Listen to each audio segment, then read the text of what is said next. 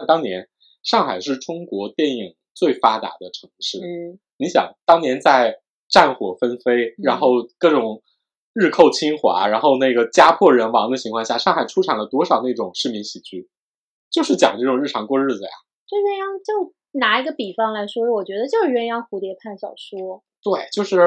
这这里边他们的价值是什么？他们的价值不在于说揭露了说啊、这个时代如何破坏，人如何去挣扎，怎么怎么样，就是日常生活里边，我柴米油盐酱醋茶，我可你你可以说它有一点儿，比如说用一个古老的词汇，什么小布尔乔亚之类的啊，嗯，但它也是一个，就人民需要布尔乔亚呀。而且我我我觉得现在就是那样的批评，认为他没有提供的东西是对的，他确实不提供。但是我们应该问的是，呃，为什么这个市场上一正常的电影品类里能提供，就是我们前面说的所谓的阶级的分层的这种讨论啊，然后这种市生化的对社区的改变的讨论，为什么没有这样的产品，以至于我们需要对着一杯奶茶去问他，你为什么不做满汉全席？你为什么不做冬虫夏草？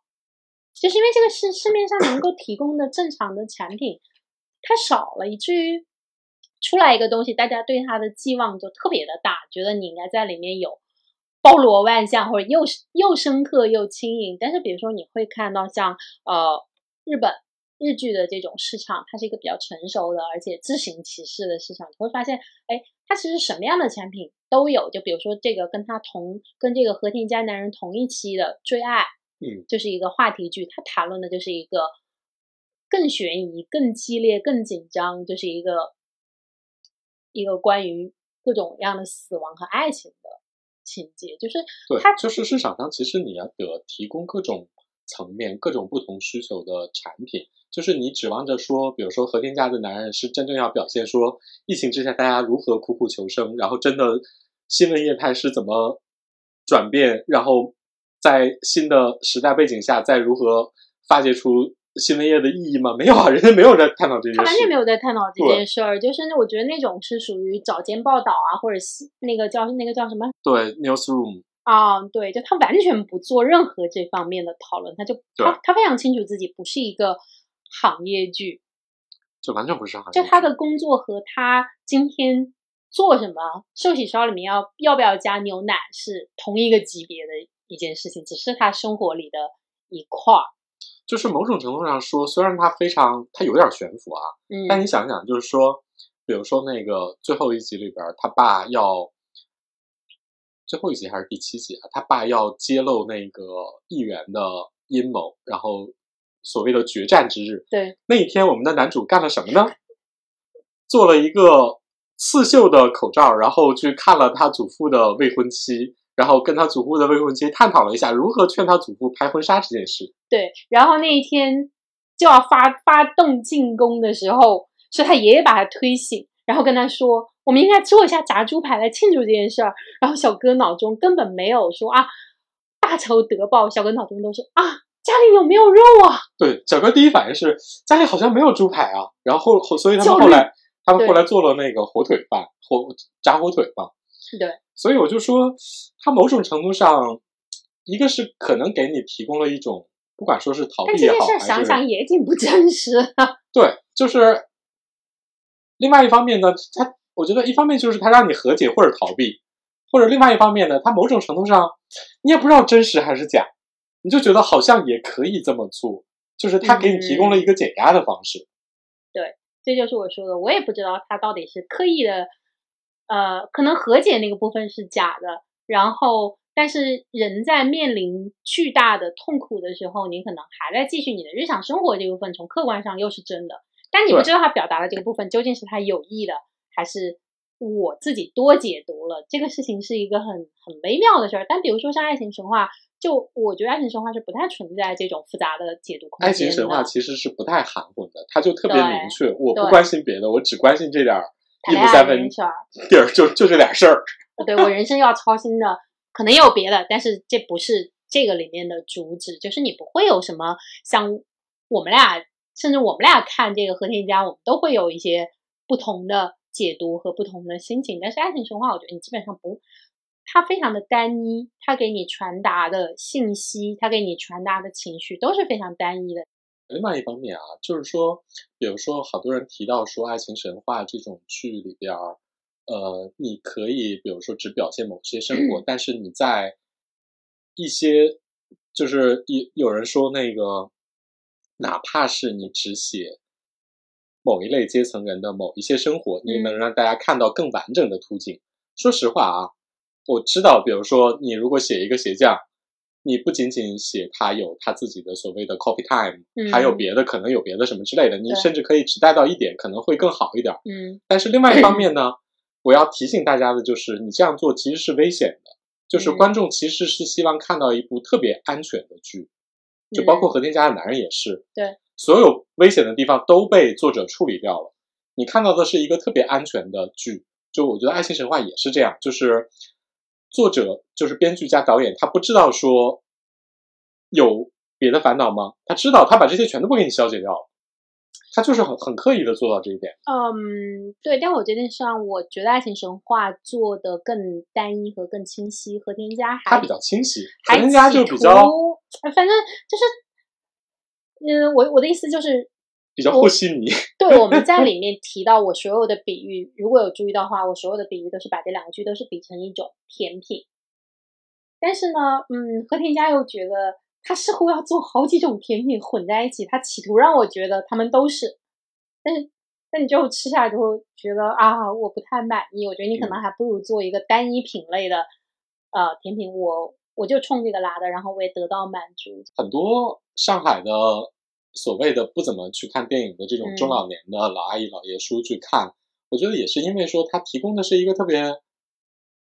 特别安全，然后又跟日常生活又特别接近，然后我能在电影院里，我能在大荧幕上看到我的日常生活，不管是说我去买菜，还是说我真的在比如说社区中心里学个油画，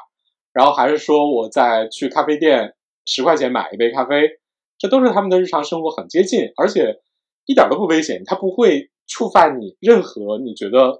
突然我我心中一抖，这个东地方是我生活里边的一些软肋没有啊？对，就他对你你说这个点是这样，他不会让我想到任何我真正的生活。对，但是呢，他又让你给你造成了一个日常生活，好像也可以这么甜美光滑磨过皮。就是他怎么说？应该怎么说，他特别像一个修的很好的自拍照。就是那个人，他用美图拍的自己啊？啊，对，就是他还是你，他是你啊？对他没有说比例扭曲到变成一个蛇精，他还是你，但他就是一个，嗯，但他就是一个修饰的特别完美的你，以至于你都很想拿着这个照片跟那个医美医生说，给我整成那样。然后你看了，你也很愉快啊，而且这也的确就是你啊。呃，对，就他虽然经过了一些粉饰，但是他也他也不是一个别的什么人，不是那种发出来之后大家说你在哪。他也没有到这个程度，就是一个适度的修饰，让人觉得让你感觉更好。说真的，我很不能理解，就是不修图发在朋友圈里的自拍，我心想，这图什么呢？就是对你自己友好一点，对你的观众友好一点。所以说，我觉得 这种剧啊，其实不管是爱情神话，还是说和平家的男人，其实，在怎么说呢？疫情这么反复，然后大家。工作压力也很大，然后社会压力也很大的这样的一个状态下呢，你要是不那么较真儿的话，看一看其实还蛮舒服的。啊，对，就我我就联想到你刚才说那个合同季，其实日本因为疫情，其实旅游业受到的冲击非常的大，有很多城市甚至是濒临破产，甚至是京都啊，嗯，都都有这个市政被破产的危险。你说这是一个巨大的压力吗？我觉得它是的。对，但是所有人在这个里面似乎也，反正也活着，你知道吗？就是你可以写说我们的旅游业有多惨，然后呢，我们的本地的可能这一块的经济都支撑不下去了，什么年轻人纷纷逃走，然后乡村怎么怎么样？对，然后老年人也没有什么新的就业的岗位，这都是你可以探讨的部分。但是他都，但你也可以只写说啊，这帮老年人奸诈的，然后要让你花钱，然后 提供各种巧立名目，然后还哄你。然后那个还跟你说啊，那个这样做，呃，十年之内就不得病啊。然后下一个十年我们再见哦。就是他也他也看的也挺愉快。对，就是呃，我还是觉得成熟的市场里应该是一个你愿意去看这个战场新闻摄影，去看这种无修饰的胶片摄影的人，你可以去看你的。然后呢，愿意去看美图秀秀修过图的自拍，然后给你的朋友点个赞的人，就可以去看美图秀秀的自拍，而不是说，啊，我们对着美图秀秀问你为什么没有反映战争的残酷，没有反映这个人性的这种出力和复杂。我觉得这只是说明了你能够拥有的产品和你能够要求的东西太少了，以至于它出现一个你就觉得逮住这个羊，拼命的薅这个羊毛。说大家。就是大家心中老是有一种怎么说呢，就为万事开太平这样的一个想法，你知道吗？就是大家太焦虑了，以至于说你稍微有一点儿没有那么道德凛然，或者说没有那么那么那么有有社会担当，大家就会问你为什么没有社会担当？这就跟当年鸳鸯蝴蝶派一样，你想你在这种民不聊生的时候，你写点莺歌燕舞的文字，然后大家就批评说你为什么不文以载道？对啊，就是当年最著名的鲁迅老师，鲁迅先生批评梅兰芳。嗯，在抗战最严重的时候，你拍什么《天女散花》，你是什么意思？歌颂粉饰太平吗？是粉饰太平啊，但是梅兰芳的《天女散花》就没有意义了吗？它还是有它的意义。就是总会有一些像我们这样，就是身怀焦虑，可能嗯，对你的生活中总是会有一些狮子，但是呢，在这个时候，你可能还是想。哎，在这个哪怕这短暂的一秒，让我觉得甜点挺好吃的，花挺花挺香的，天挺蓝的。我觉得有这种麻醉剂也可以。我觉得不是所有人这就是都你你只要在看，比如说你在抗战时期看梅兰芳的《天女散花》，你在疫情期间看和田家的男人，你在一个比如说上海或者说特别焦虑的时代看爱情神话，你要记住这不是全部。嗯。也就够了，就是我妨不妨碍我 此刻很开心，看得很愉快，或者说我知道它很虚幻，然后但是我我满足了我某部分的幻想，好不好？挺好的，我觉得。嗯，对，我觉得这其实也是一种跟自己和解，对，就是你仍然在享受你的生活的某个部分。对，而且只要这个东西产品做的足够好的话，就是你还是会有愉悦感的。我觉得，正常的市场上应该有很多。腰部的作品，甚至是 腿部的作品，对，就是，就比如说那个，我看和田家的男人，我特别看头三集的时候，我一直在研究一个细节，就是每个人戴的口罩都不一样，这是一个非常认真的，就是这个剧里边所有人在公开场合和呃都戴口罩的这样的一个剧。就是每个人的口罩都不一样，而且他们真的在上班的时候都在室内都是戴着口罩，都戴口罩。他们去餐厅只要没吃东西都戴着口罩。对，然后呢，每个人口罩还都不一样，就是哪怕我只研究一下不同的角色的口罩，然后它还都挺符合人物的。因为日剧这方面，我觉得真是做的非常仔细啊！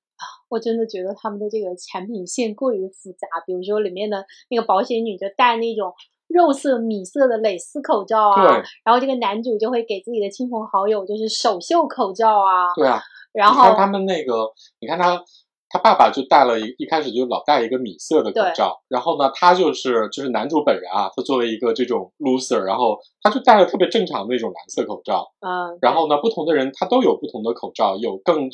更花哨一点的，还专门搞刺绣什么之类的，就是。我觉得哪怕研究这种小细节，也是我能看一下这部剧的一个小点，所以我就觉得说，你也非常顺利的看下来了，你知道吗？对，所以他嗯，虽然说了这么多，但其实在豆瓣上还有七点九。我觉得大家的身体都很诚实。我觉得可能也是看的人不多，就是我看了一下打分的人大概也就一千多，不到两千。我觉得里面有很多是这个男主演相叶雅纪的粉丝。我主要是觉得，可能看这个剧的人，真正能把它看完了并且打分的人，可能也都达成了一些内心的和解，你知道吗？